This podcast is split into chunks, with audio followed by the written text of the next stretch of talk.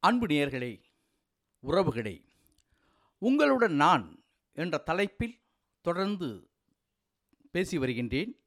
அதில் தன்னம்பிக்கை கதைகளையும் கவிதைகளையும் நாம் பகிர்ந்து வருகிறோம்.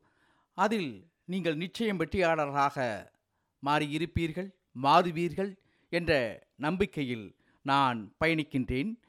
அதன் சிறப்பு அம்சமாக தொண்ணூற்றேழு நாட்கள் தொண்ணூற்றேழு கவிதைகள் சில கதைகளை நான் உங்களோடு பகிர்ந்து கொள்ளலாம் என்று இருக்கின்றேன். இதன் சிறப்பு என்னவென்றால் தொண்ணூற்றி ஏழு நாட்கள் முடிந்தவுடன் உங்களுக்கு புதிய வாழ்க்கை ஆரம்பமாகும். புதிய வருடம் பிறக்கும். அந்த புதிய வருடத்தில் நீங்கள் வெற்றியாளராக நிச்சயம் மாறி இருப்பீர்கள் என்ற நம்பிக்கையில் நான் எனது கவுண்டவுனை ஆரம்பிக்கின்றேன்.